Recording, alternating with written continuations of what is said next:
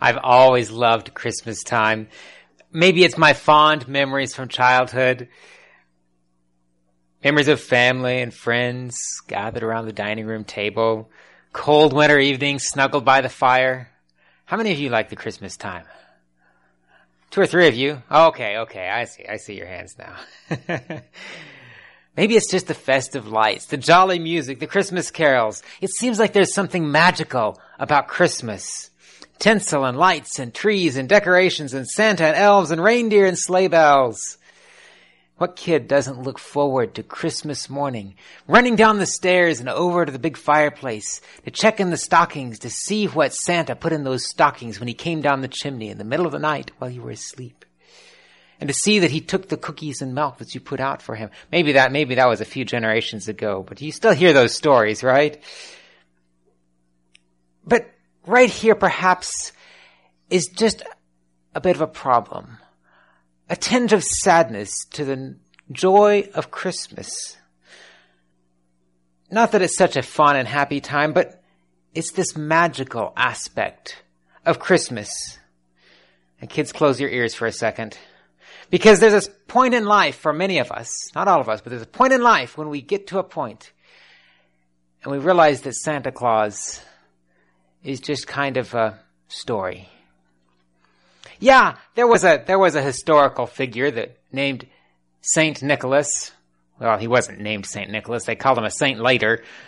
There was a man named Nicholas, and he was a historical figure, and he had a, a, a reputation for, for doing good things, but the Santa Claus that we have today with the elves and the toy factory and the North Pole and the sleigh that flies over the moon is just as much of a fairy tale as any of the best of them. But we tell ourselves a story to make ourselves feel good. Make money. Yeah, make ourselves some money. Oh, yes. We tell it to our children maybe to get them to behave better. We go to the store. Or we turn on the radio and we hear, "Here comes Santa Claus," and "Rudolph the Red-Nosed Reindeer," and right along with it they play "Joy to the World," "Away in a Manger." And somehow when we, some of us, outgrow that belief in Santa Claus, some of us seem to outgrow our belief in the Christ child too. After all, his story was so long ago, so far away. Shepherds and wise men and a star shining above the stable and a tiny babe laying in a manger. It all seems just as magical and mystical as the reindeer pulling a sleigh over the moon or elves making toys in a cold North Pole workshop. Now, of course, we don't teach that in church. If we did, why would we even come to church? Except maybe to sing happy songs and make ourselves feel good, the same reason we might go to a Christmas concert. But is that why we come to church? To celebrate make-believe? Is that all? Who was this baby who was born in Bethlehem anyway? And why do we still celebrate his life even today? It's true, just like the story, the ancient story of Nicholas, who later was called Saint Nicholas. The celebration that we have today of Santa Claus is hardly anything like the original story. And in many ways, the same thing has happened to the Christmas story of Jesus. The, the idea of a babe born in the middle of winter on December twenty-fifth, the nativity scene with the shepherds and the wise men kneeling around a, perhaps a, a twelfth century wooden, European wooden stable. It's a far cry from what Jesus' birth actually probably looked like. But the story of Jesus' birth has not come to us through centuries of tradition, embellishments.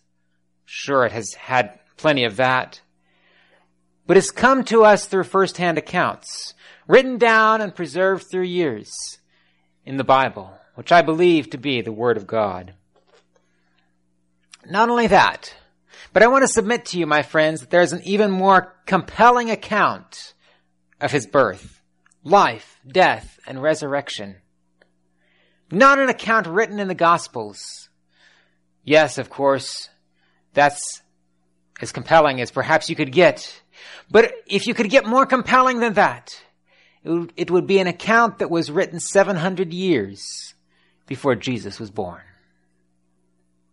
If I t- sat down to write a biography of someone's life, maybe a few years after they had passed away, it would be a small feat. But it, most anyone, with given enough diligence, could probably do that. Especially if the person perhaps kept a diary. Maybe there were lots of people who knew him. You could easily write a biography of someone who lived in the past. But which one of you wants to volunteer to write a biography of someone who's going to live in the future? Someone who's not even born yet, to tell the story of their life? I wouldn't do it. Would you? But we find one. We find one in the Old Testament. In fact, we find many pieces of this prophetic narrative all through the Old Testament. Perhaps the first piece that we find is in the book of Genesis. Genesis chapter three and verse fifteen. It's set, of course, in the middle of another story. The story of the fall of Adam and Eve there in the Garden of Eden. And Adam comes and speaks with Adam, uh, God comes and speaks with Adam and Eve there in the garden, asking them, why have you done this? And the man blames the woman. And the woman blames the snake and blames God. And then God speaks. And he begins to give a promise. And in this promise, in Genesis chapter three and verse fifteen, God says to the snake, I will put enmity between you and the woman, and between your seed and her seed.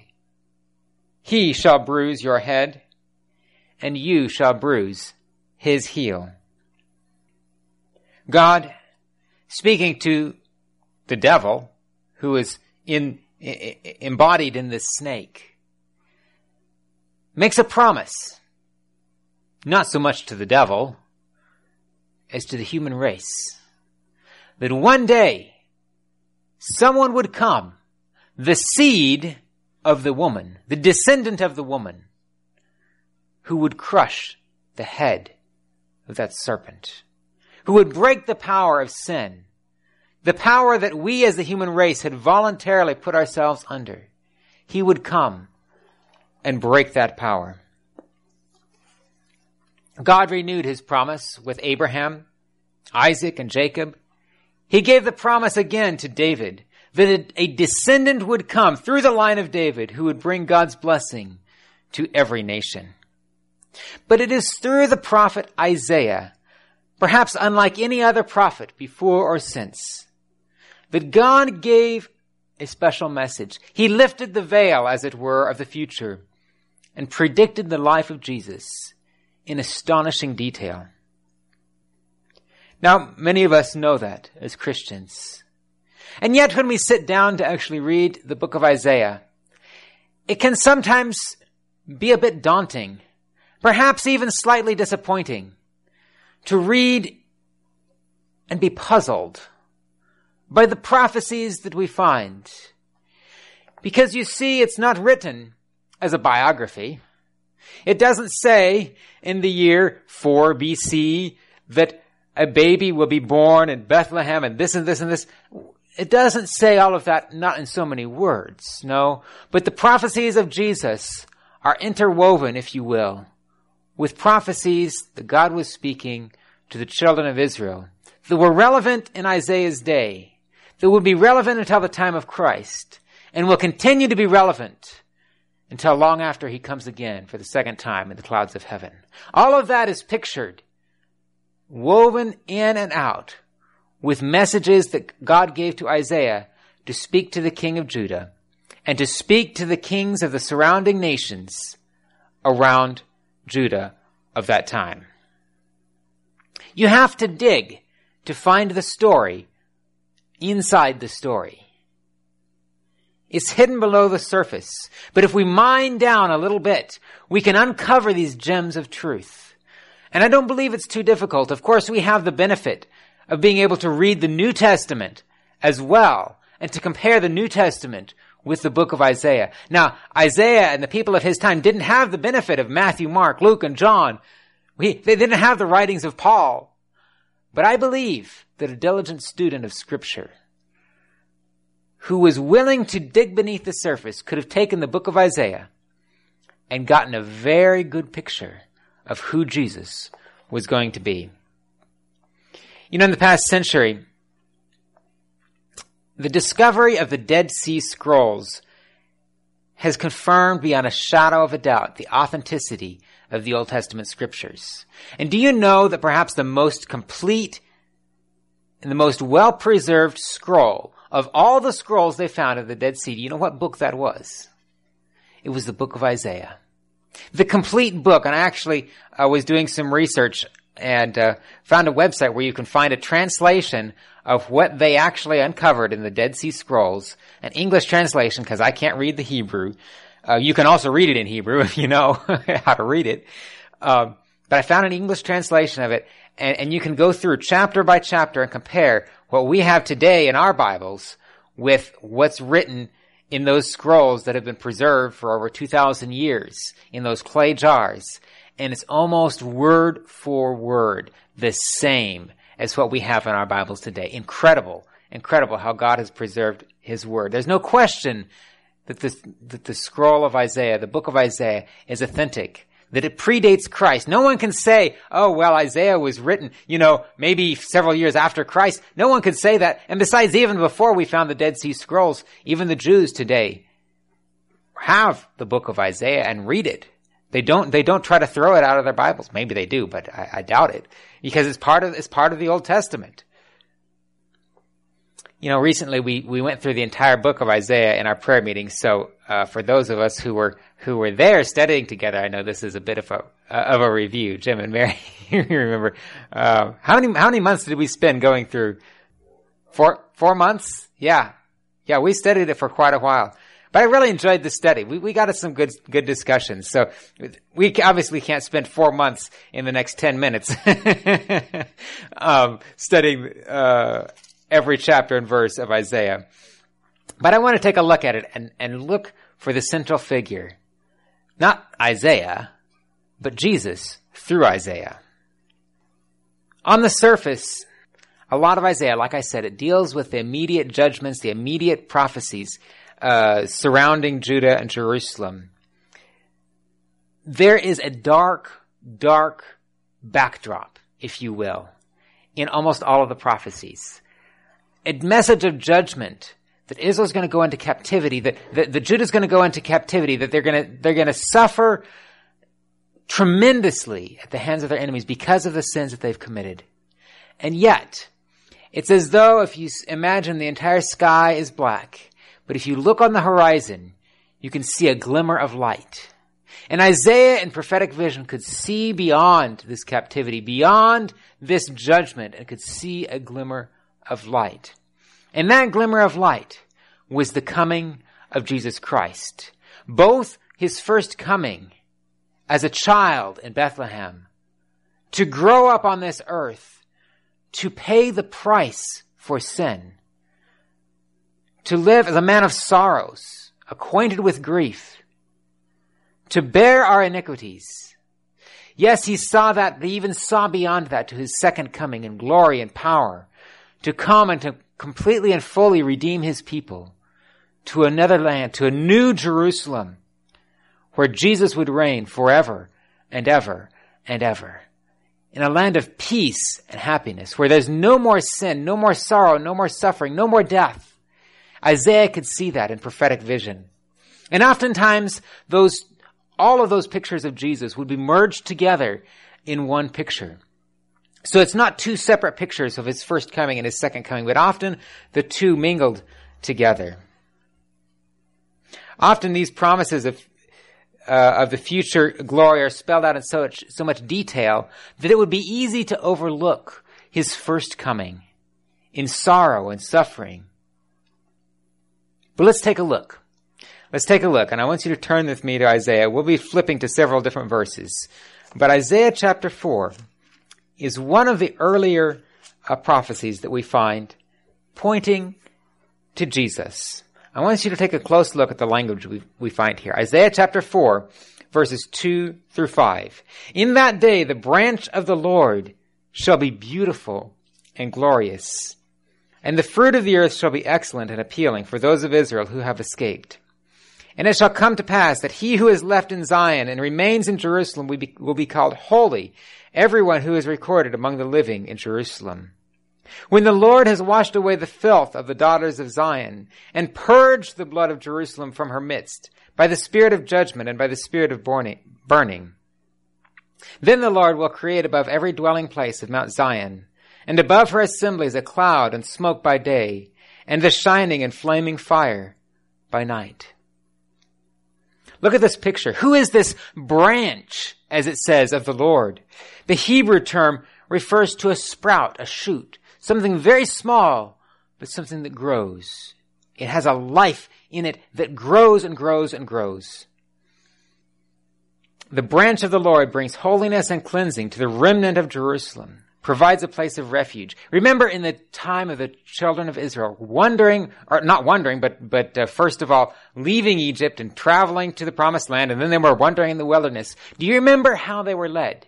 Was Moses with his staff standing in front of the camp of Israel leading them? Was he the one that was leading them? There was a pillar of cloud, and at night it would turn into a pillar of fire and would lead them. This is the promise of the coming Redeemer, who would be a pillar of fire and a pillar of cloud, a protection, a guidance. And I love that verse four, that he will wash away the filth of the daughters of Zion. You see, the problem that Isaiah is dealing with, the problem that God is dealing with here, is not so much a problem of outside enemies coming in to conquer Jerusalem. No, the problem is inside. And God has allowed these outside enemies to come in and, and, and punish and, and, and to correct and to try to bring Jerusalem and Israel back to God. But the problem is inside. And what is our problem today? Is it not in our hearts the most? And that's the, that is what Jesus came to do, to deal with, this problem of sin, to give us a new heart, to give us redemption, to give us salvation individually.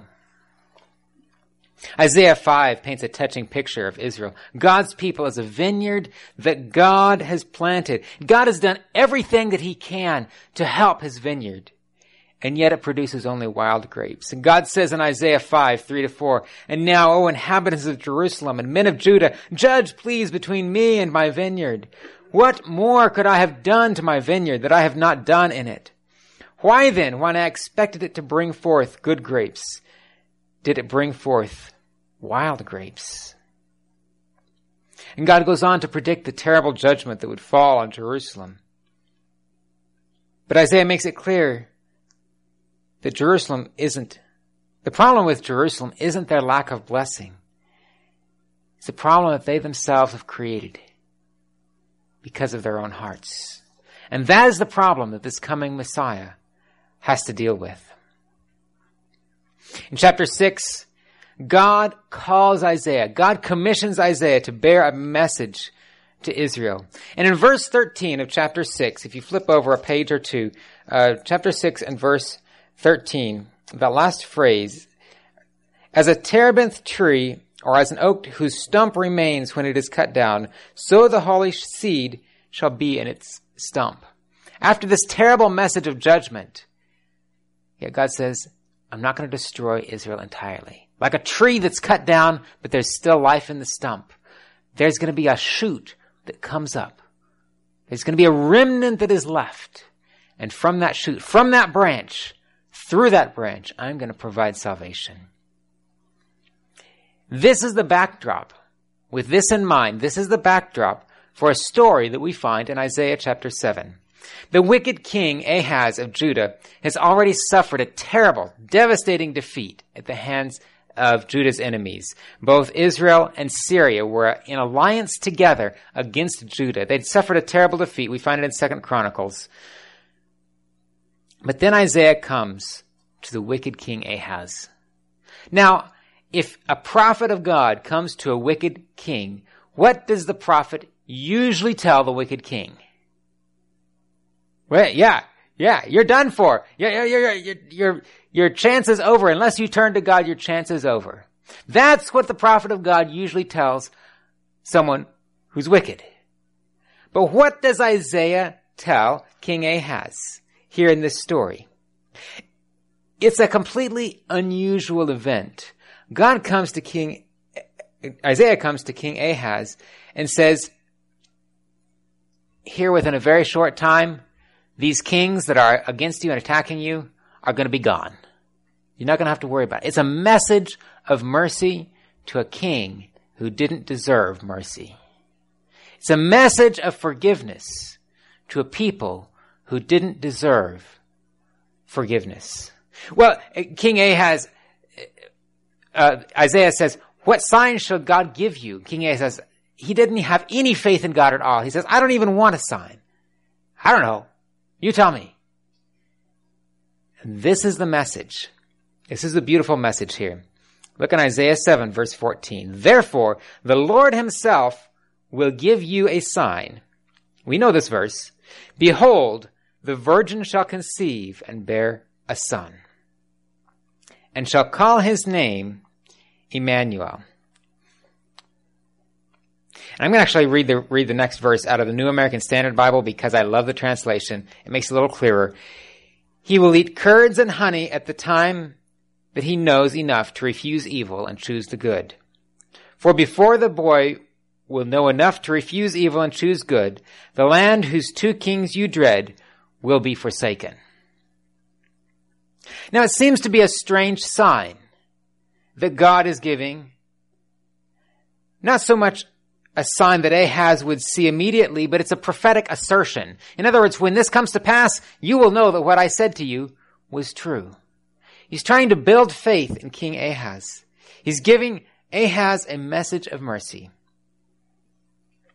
Behold, a virgin will conceive. Now, it's hard to tell how strange this might have sounded to King Ahaz. Now, the Hebrew word here that is translated as virgin, there's been a, quite a lot of discussion about this word. Uh, many Hebrew scholars say, well, this word probably just refers to a young woman, a maiden. Uh, Uh, someone who is a young woman doesn't necessarily have anything to do with virginity, per se. And indeed, the prophecy that God gave to Ahaz was fulfilled, just as he said. Look over in Isaiah chapter eight, verses three and four. Isaiah chapter eight, verses three and four. and uh, Isaiah says, Then I went... This is another prophecy kind of going to the same thing. Then I went to the prophet, prophetess, that is his wife, and she conceived and bore a son. And the Lord said to me, call his name, and I practice this, but I can't know if I, don't know if I can say it, Mahershalal Hashbaz.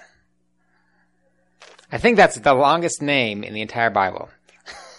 Try saying that ten times fast. How'd you like to, how'd you like to grow up with a name? Mahershalal Hashbaz.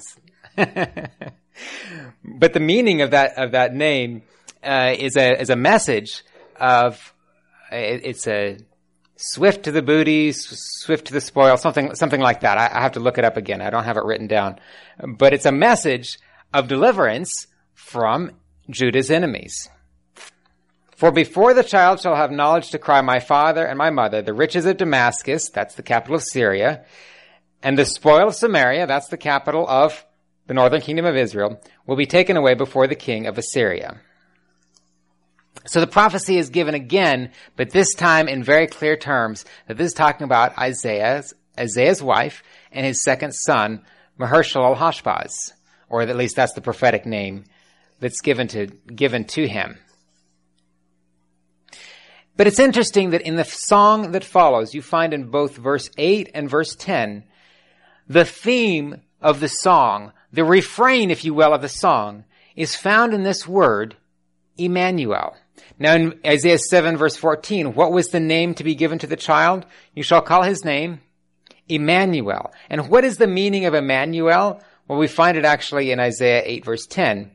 Speak the word, but it will not stand, for God is with us. That is the meaning of that word, Emmanuel. And everyone who was listening to Isaiah knew that this was the meaning of the word. God is with us. Uh, I'm going to stop right here, and I'm going to share with you. This is something that has troubled me um, for quite a, quite some time. Why is it that a prophecy that God gave to Isaiah, or to the king Ahaz through Isaiah, that had an obvious and immediate fulfillment, in this case, the birth of Isaiah's son, why is it that this is applied seven hundred years later to the birth of Jesus? If you look in Matthew, hold your finger in Isaiah, Matthew one, twenty-two and twenty-three. We, ac- we actually know this verse by heart, probably, most of us. Matthew one, twenty-two and twenty-three.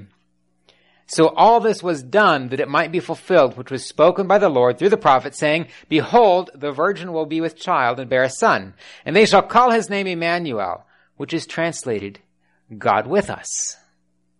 We know this verse. We know that it applies to Jesus. But why does Matthew apply it to Jesus? Is Matthew going back to the Old Testament, cherry picking a verse that had something to do with something totally different and trying to reapply it down here? Or did God, in giving this message to Isaiah, intend this to be a message that was a promise of a coming Redeemer? This is the question that, I'll be honest with you, I've struggled with for quite some time. And it was only in a recent, recently as I was going through and studying the book of Isaiah again that I realized that is definitely the latter is true. In other words, God was giving a message not just to King Ahaz, not just for that one time, but a message to all of his people for all time that a child is going to be born, going to be born to a virgin, and his name will be Emmanuel, which is God with us. How do I know that? How do I know that? How can I say that this is what Isaiah really meant? What God was really trying to convey, in addition to the immediate fulfillment there in in in Isaiah's son, but this the ultimate fulfillment. How do we know that that's true? Well, one way to look at it is to ask, why would Isaiah use this word that's translated to mean virgin?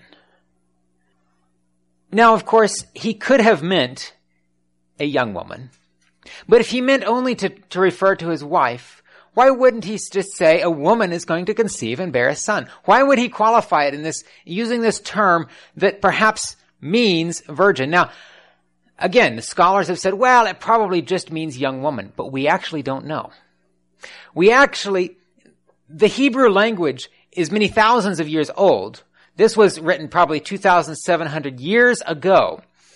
Languages change over time, and in fact, for many years, the Hebrew language was dead and was comparatively recently resurrected as as as, as biblical scholars have tried to uh reconstruct the meaning of these ancient words. Well, one way that we are able to reconstruct those meanings is to compare the translations of the Bible, particularly the translation from Uh, from the from the Hebrew into the Greek, the Septuagint, which was made before the time of Christ. Listen, before the time of Christ, by the Jews. Do you know what word that the Jewish scholars used to translate this verse in the Septuagint was? Well, it's not, I, I don't have the, yeah, I have it here. They used the word Parthenos. I don't know if I'm saying that right.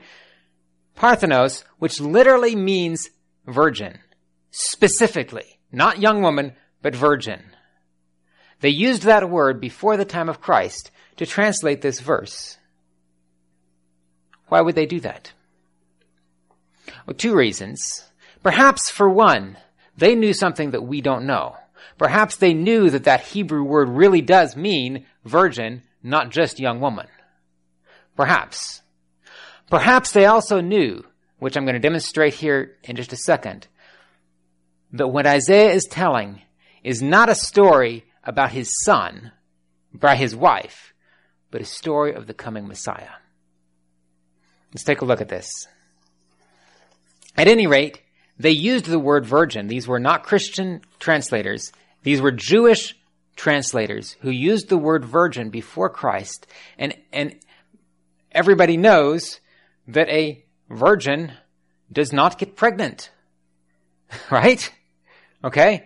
They used this word in relation to this verse. But here's more clues. Let's take a look at it. Starting with Isaiah chapter four. Isaiah chapter four, that verse that we just read. Isaiah chapter four and verse two. In that day, the branch of the Lord shall be beautiful and glorious. In fact, even if you go back to Genesis, you find this idea of a coming seed. Who is the seed of? Not the man, but the seed of the woman who would crush the serpent's head. So you get this idea of a virgin, uh, a virgin birth, even from Genesis chapter three. But you have this idea that the coming Messiah, Redeemer, would come up like a small branch and would grow up. You find that in Isaiah four.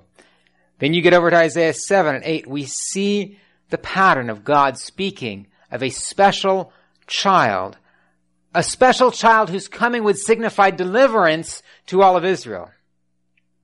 But we find the proof in Isaiah nine. Turn over to Isaiah chapter nine. I'll read the first couple verses because it gives us an introduction, but we're really going down to verses six and seven.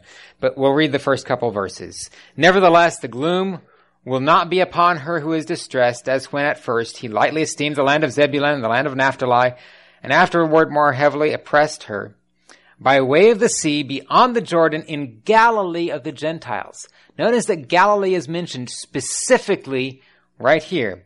The people who walked in darkness have seen a great light. Those who dwelt in the land of the shadow of death, upon them a light has shined. So we're talking about a light, a Redeemer who would come, and it's specifically in the context of speaking about where? Galilee of the Gentiles. Who is this great light that was to come to the land of Galilee? We find in verses six and seven. For unto us a child is born, unto us a son is given, and the government will be upon his shoulder. And his name will be called Wonderful, Counselor, Mighty God, Everlasting Father, Prince of Peace. You see, starting in Isaiah chapter four and going through Isaiah seven and eight, and then finally culminating in the, the full picture, which, I mean, it's not even the full picture in chapter nine. It keeps getting better and better as you go on through the, through the book. But culminating in this full picture, you see that this child is speaking not of Isaiah's child, but of the coming Christ child, the one whose name would be Wonderful Counselor, Mighty God, Everlasting Father. You don't count, call any human child by those names. No. Of the increase of his government and peace, there will be no end. Upon the throne of David and over his kingdom, to order it and establish it with judgment and justice from that time forward, for even forever. The zeal of the Lord of hosts will perform this. You know, we could spend a whole sermon, probably a series of sermons, unpacking this one prophecy. You know, there's so many people today. I'll go into this more another time, but I've got to say this. There's so many people today who try to say that Jesus is something or someone else other than the Son of God. They say, well, yeah, he's the Son of God, but, but that means he's, he's, he's somehow less. He's somehow not God. And we have these groups, of course. I'm not down on, uh, on other Christians, but these groups that come around knocking on the doors, um, the Jehovah's Witnesses, or sometimes even the Mormons. And they, I have to give it to them. They're good at their mission work. They are good at their mission work. And they'll come in the house and they'll study. But here's where I, here's where I have a rub with, with their teaching. The whole point of their teaching, both of them, is that Jesus is not God. He's some great prophet. He's some great, but he's not God. But how do you get that when you have Isaiah says right here, his name shall be called Mighty God, Everlasting Father. I don't know how you get around that. I really don't. Not to mention John chapter, chapter one. In the beginning was the Word, and the Word was with God, and the Word was God. The same was in the beginning with God. And then he, it goes on. The Word was made flesh and dwelt among us. In other words, this child, This Christ child was not someone who was born there in Bethlehem and that was the beginning of his existence. No, this was the Son of God. As he says in John chapter three and verse sixteen, God so loved the world that he gave his only begotten Son. That means God already had a Son that he gave to this world. He didn't create a Son in order to give to this world. No, he had a Son that he gave to this world. And, and we don't understand the mystery of this, of this incarnation of Christ, how he could come to this world and be born as a babe in a manger. The God of heaven. I don't understand that. I can't begin to fathom that or try to explain it. But all I know is that in the Word of God, it's what it says. And I believe it. Isaiah chapter eleven. There shall come forth a rod from the stem of Jesse, and a branch shall grow out of its roots. The Spirit of the Lord shall rest upon him, the Spirit of wisdom and understanding, the Spirit of counsel and might, the Spirit of knowledge, and of the fear of the Lord. The child would be none other than Messiah himself, coming to reign on the throne of David. My friends, woven throughout the prophecies of this book, my friends, is perhaps the most compelling picture of Jesus the world has ever known. Written seven hundred years before his birth. Isaiah fifty-three, and we don't have time to study that whole chapter today. He shall grow up before them as a tender plant, as a root out of a dry ground. He has no form or comeliness. When we see him, there is no beauty that we should desire him. He is despised, rejected of men, a man of sorrows, acquainted with grief. Surely he has borne our griefs and carried our sorrows. Yet we esteemed him stricken, smitten by God, and afflicted. A picture of Jesus' life, suffering, dying on the cross for you and for me. And yet resurrected, glorified, and reigning on the throne of David forever and ever. And as the baby Jesus lay in Mary's arms, as the shepherds and wise men gave their praise and homage to the newborn king, how few understood his mission. As the disciples gathered around Jesus, the multitudes listened to him, how little did they know what his true mission was. And yet if they had studied the prophecies of Isaiah, they could have known, even then. And so I wondered about us today. Jesus, my friends, is still alive. He's interceding for us in the courts of heaven. He has made so many promises to us. Through the prophecies of this book, we know what he is doing and what he is going to do. But do we know him? Do we understand the prophecies?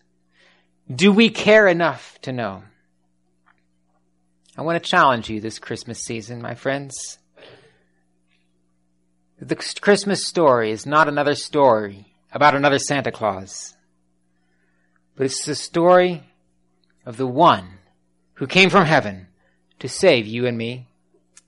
Study his word, that when he comes again, we may be ready to receive him. Until that day, may we continue to pray, come, O come, Emmanuel. And ransom captive Israel. Loving Father in heaven, Lord, how can we thank you enough for the gift of Jesus? You poured out all of heaven in this one small child to come to sit on the throne of David, and most importantly, to sit upon the throne of our hearts, to cast out the sin. Lord, may you be born in our hearts today. May you come to us, and may we accept you, and may we believe in you, and may we share your message of your soon coming. Is our prayer in Jesus' name. Amen.